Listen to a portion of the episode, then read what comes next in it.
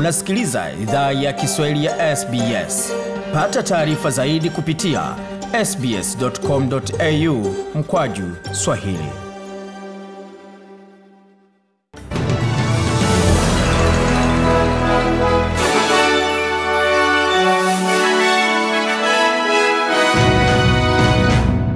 wasikiza idhaa Kiswahili ya SBS ukiwa na migodi migerano. Hii hapa ni taarifa kamili ya habari ambayo tumeandalia kutoka studio zetu za SBS Radio. Serikali ya shirikisho ya jimbo la New South Wales eh, zimetangaza mfuko wa pamoja wa msaada wa kiuchumi kwa watu binafsi na biashara ambazo zimeathiriwa na makatazo ya maeneo ya Greater Sydney. Malipo kwa jina la COVID-19 Disaster Payment yataongezeka kutoka wiki ya nne ya makatazo hadi dola mia sita kama mtu alipoteza masaa ishirini au zaidi ya kazi kwa wiki au dola 375 kama mtu amepoteza kati ya masaa nane au chini ya, ya saa ishirini ya kazi. Msaada wa msaada mpya wa malipo kwa biashara wa hadi dola elfu kumi kwa wiki utatolewa pia kwa makampuni yenye mapato ya kati ya dola elfu sabini na milioni hamsini kwa mwaka kama zinaweza thibitisha mapungufu ya asilimia thelathini ya mapato. Waziri Mkuu Scott Morrison amesema kupokea malipo hayo, biashara zinazostahiki itabidi ziendelee kuhifadhi viwango vya uajiri wa wafanyakazi wa muda wa kudumu na wafanyakazi wa mpito. The New South Wales outbreak has proved to be more severe. Anasema mlipuko New South Wales umekuwa mbaya na hatari sana, na ni kwa maslahi ya taifa tunaweza weka tunawekeza mpangilio wa ushirikiano pamoja na majimbo na mikoa ambayo itawekwa kwanza hapa New South Wales makatazo yanapoingia katika hali ya kuendelea zaidi.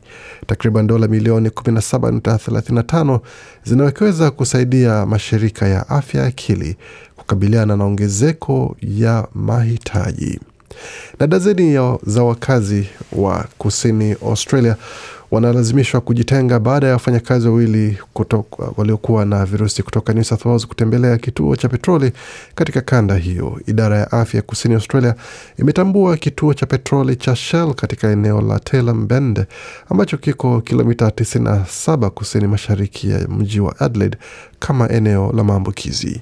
Kiongozi wa jimbo hilo Stephen Marshall amesema kwamba mtu yeyote ambaye alifika katika kituo hicho Ijumaa tarehe 9 Julai kati ya saa kumi na moja na dakika ishirini na saa moja na za usiku lazima ajitenge na apimwe pamoja na watu wote wa karibu yake. We're very concerned about this Delta variant and we will work very quickly now. Anasema tuna wasiwasi sana kuhusu aina hiki cha kirusi cha Delta na tutafanya kazi haraka sasa kuweka kila mtu ambaye tunastahili katika karantini ili tuweze punguza hatari ya virusi hivi kusambaa jimboni kusini Australia. Wakati huo jimbo la kusini Australia litaregeza vizuizi vya mpaka katika eneo la kusini mashariki Queensland Ijumaa tarehe 16 Julai mwaka 2021 kuanzia saa sita na dakika moja ya usiku wa manane. Watu wanaoingia jimboni humo kutoka maeneo ya kanda lazima wafanyiwe vipimo vya COVID-19 katika siku ya kwanza ya kuwasili, siku ya tano na siku ya kumi na tatu, ila haitakuwa lazima kwao kuingia katika karantini. Wakaaji ambao wanajitenga kwa sasa baada ya kurejea kutoka kusini mashariki Queensland wataweza ondoka nyumbani kwao siku ya Ijumaa. Na kesi mbili mpya za COVID-19 ndani ya jamii zimerekodiwa jimboni Queensland, ila mamlaka wamesema kwamba hawana wasiwasi kwa sababu kesi hizo zinahusiana na mlipuko wa kituo cha jamii ya Wagiriki mjini Brisbane, na wamekuwa wakijitenga kwa muda wote ambao walikuwa katika hali ya kuambukiza. Wawili hao hawana dalili zozote na vipimo vyao vilionyesha hawana virusi wakiwa katika siku ya kumi na mbili ya karantini nyumbani. Afisa mkuu wa afya wa jimbo hilo Daktari Janet Young amesema hali hiyo inaonyesha kwamba mfumo unatumika. But it does prove that it doesn't matter how many negative tests you Amesema inathibitisha kuwa haijalishi vipimo vingapi vya matokeo hasi unapata kufikia siku ya kumi na nne ya karantini, vipimo vyako vinaweza rejesha matokeo chanya. Kwa hiyo ni muhimu sana usiondoke nyumbani ukiwa katika karantini hadi unapopata matokeo hasi na unaelezwa unaweza ondoka. Serikali ya jimbo hilo bado haijatoa tamko kama itafunga mpaka wake na New South Wales wakati hakuna kesi yoyote mpya katika jamii au matokeo chanya ya vipimo vya maji chafu ya COVID-19 ambayo yametambuliwa karibu ya Queensland. Na katika taarifa zingine ni kwamba dhoruba kali ambayo imeathiri jimbo la mji wa Perth na maendeleo ya karibu ya kanda hiyo imepita. Hata hivyo, mamlaka anasema kwamba anaendelea kutoa onyo ya uharibifu mkubwa ambao unatarajiwa kufanyika baadaye wiki hii. Weather, hali ambayo imekuwa ni eh, hali kali sana ya hali ya hewa ilitolewa na kuweza kuondolewa katika eneo la Perth Metro kusini magharibi, maeneo ya chini ya kusini mash, magharibi vilevile katika eneo la Greater Southern pamoja na eneo la Goldfields Midlands na ya kanda hiyo. Ofisi ya hali ya hewa imesema kwamba mazingira ambayo yanaendelea katika maeneo ya kusini magharibi ya jimbo hilo yanatarajiwa kuweza kudorora tena kesho mida ya usiku ya tarehe kumi na nne wakati mfumo wa hewa unaendelea kukaribia katika eneo hilo. Perth imerekodi hali ya maji sana ama ya, ya unyevuunyevu sana tangu mwanzo wa Julai wa mwaka 1965 ikiwa ni moja ya rekodi ambazo zimeingiwa katika siku za hivi karibuni. Tukirejea katika taarifa zingine ambazo tumeandalia ni kwamba serikali ya Marekani imeendelea kushikilia msimamo wake kuhusu madai kwamba China inahusika na mauaji ya kimbari na ukandamizaji dhidi ya Waislamu wa Wiga na jamii nyingine za watu wachache kwenye jimbo la Xinjiang. Ripoti ya mwaka wa ya wizara ya mambo ya nje iliyosomwa siku ya Jumatatu kwenye bunge la Marekani imeeleza kuwa Marekani inarudia kusisitiza kwamba serikali ya China imehusika na mauaji ya kimbari na uhalifu dhidi ya ubinadamu kwa jamii ya Wiga katika jimbo hilo lililoko kaskazini magharibi mwa China. Ripoti hiyo ya Eli Wizo inayopinga mauaji ya kimbari na ukatili imesema uhalifu dhidi ya ubinadamu unajumuisha kuwafunga, kuwatesa na kuwafunga kizazi kwa lazima ili wasiendelee kuzaliana. Ripoti hiyo imeitaka serikali ya Marekani kuelezea hatua zinazochukuliwa kuzuia ukatili unaofanywa ulimwenguni kote na kuhakikisha kwamba inaendelea kutetea haki za binadamu duniani kote. Na katika taarifa zingine ni pamoja na hayo ni kwamba aidha, ripoti hiyo imeonya kuwa nchi za Eritrea, Ethiopia, Myanmar na Sudan Kusini huenda zikakabiliwa na vikwazo zaidi kwa kufanya operesheni ya kuangamiza jamii fulani kwa kushiriki kwenye mizozo ya mataifa jirani na ndani ya nchi zao wenyewe. Matokeo hayo yalitangazwa awali na serikali iliyopita ya Marekani ya Donald Trump ikisema kwamba Myanmar inahusika katika operesheni ya kuangamiza jamii ya Waislamu wa Rohingya wenye jimbo la Rakhine katika nchi hiyo.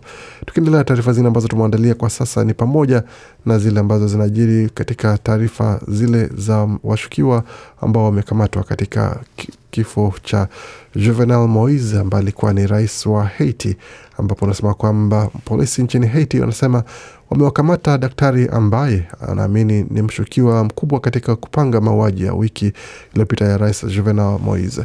Wanasema Christian Emmanuel Sano raia wa Haiti mwenye umri wa miaka 63 aliingia nchini humo kwa ndege binafsi mapema Juni, huku akiwa na nia za kisiasa. Bwana Moise mwenye miaka 53 aliwa nyumbani kwake mnamo Julai saba na mamluki 24 wa kigeni. Polisi wamesema kwamba walithibitisha hapo awali mkewe alijeruhiwa katika shambulio hilo na kisha kusafirisha kwenda Marekani kwa matibabu.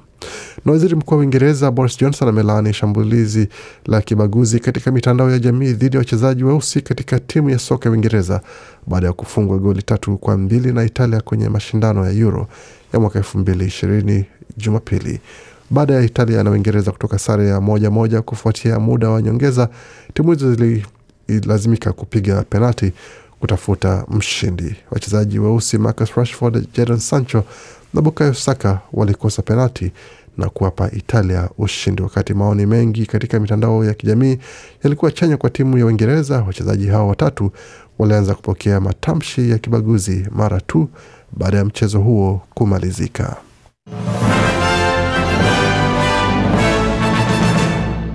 Tukiendelea na taarifa ambazo tuandalia tu sasa, tuangalie hali ilivyo katika ulimwengu wa michezo, ambapo kwa sasa kitu kimekuwa cha kushangaza ni kuhusiana na matokeo ambayo yameingiwa katika timu ya vikapu ya Australia ambayo wanatoa kama Boomers ambao wameweka historia na rekodi yao kwa kuweza kupata ushindi wa vikapu 91 kwa 83 dhidi ya timu ya Olimpiki ya Marekani katika mechi za maandalizi ya michuano ya Olimpiki mjini Las Vegas. Hii inakuja baada ya Nigeria kuwacharaza wa Marekani hao hao katika siku chache zilizopita. Nyota na mlinzi wa timu ya Australia Patty Mills alikuwa naye kusema baada ya kupata ushindi huu ambapo alichangia kwa alama ishirini na mbili.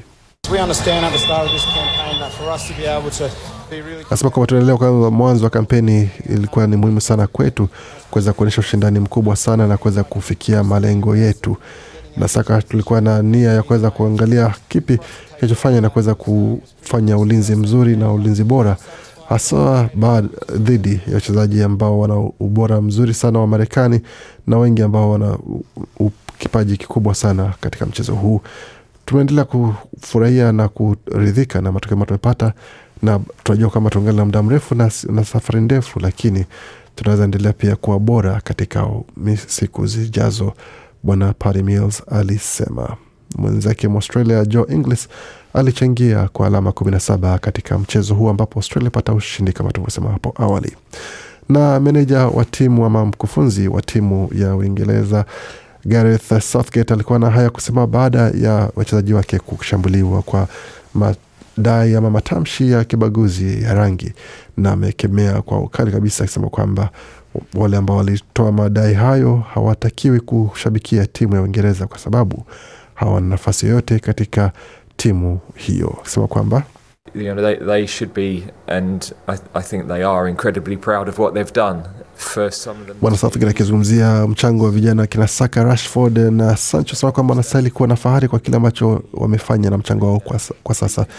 Baadhi ya matusi ambayo alipokea bila shaka hawezi samehewa, na kuna mengi sana ambayo yanastahili kufanyika, na tunajua kwamba yataweza kufanyiwa kazi na mamlaka, na bila shaka hatuwezi tukaweza kujaribu kueleza chochote, na tunadhani kwamba umekuwa ni mwanga, vijana hao wamekuwa ni mwanga kwa, kil, kwa watu wote, na tunaweza kuleta watu pamoja, na ni timu ya taifa ambayo imeweza kujionyesha umahiri wake, na tunasimama sote pamoja kama timu na kama taifa. Wakati huu naye kiongozi wa taifa hilo uh, waziri mkuu Boris Johnson alikuwa naye kusema katika kauli aliyotoa bungeni akielezea polisi wa Uingereza kufungua uchunguzi dhidi ya madai hayo pamoja na vurugu iliyozuka baada ya mechi hiyo.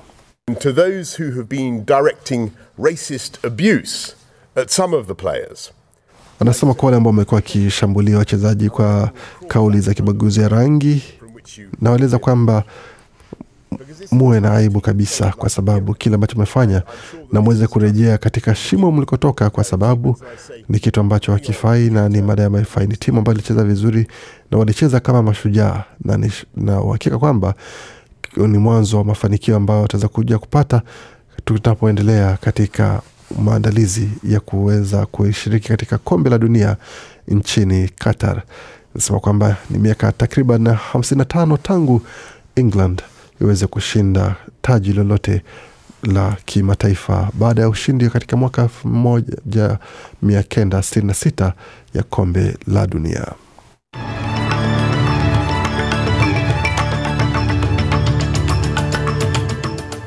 Tukiangalia hali hivyo katika utabiri wa hali hewa mjini Sydney kwa sasa nyuzi joto ni 14.3, wakati Melbourne ni 12.4, Brisbane zikiwa ni 16.3, Perth 15.6, Adelaide kwa sasa ni 15, Hobart 10.9, Canberra 8.1 na Darwin kwa sasa nyuzi joto ni 29.4. Kufikia hapo na mwisho wa taarifa ambayo tumeandalia, bakia nasi kwa makala mengine ambayo tumeandalia kutoka studio zetu za SBS Radio.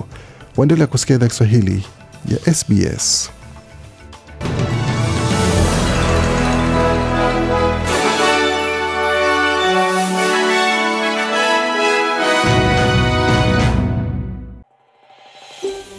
Je, unataka kusikiliza taarifa zingine kama hizi?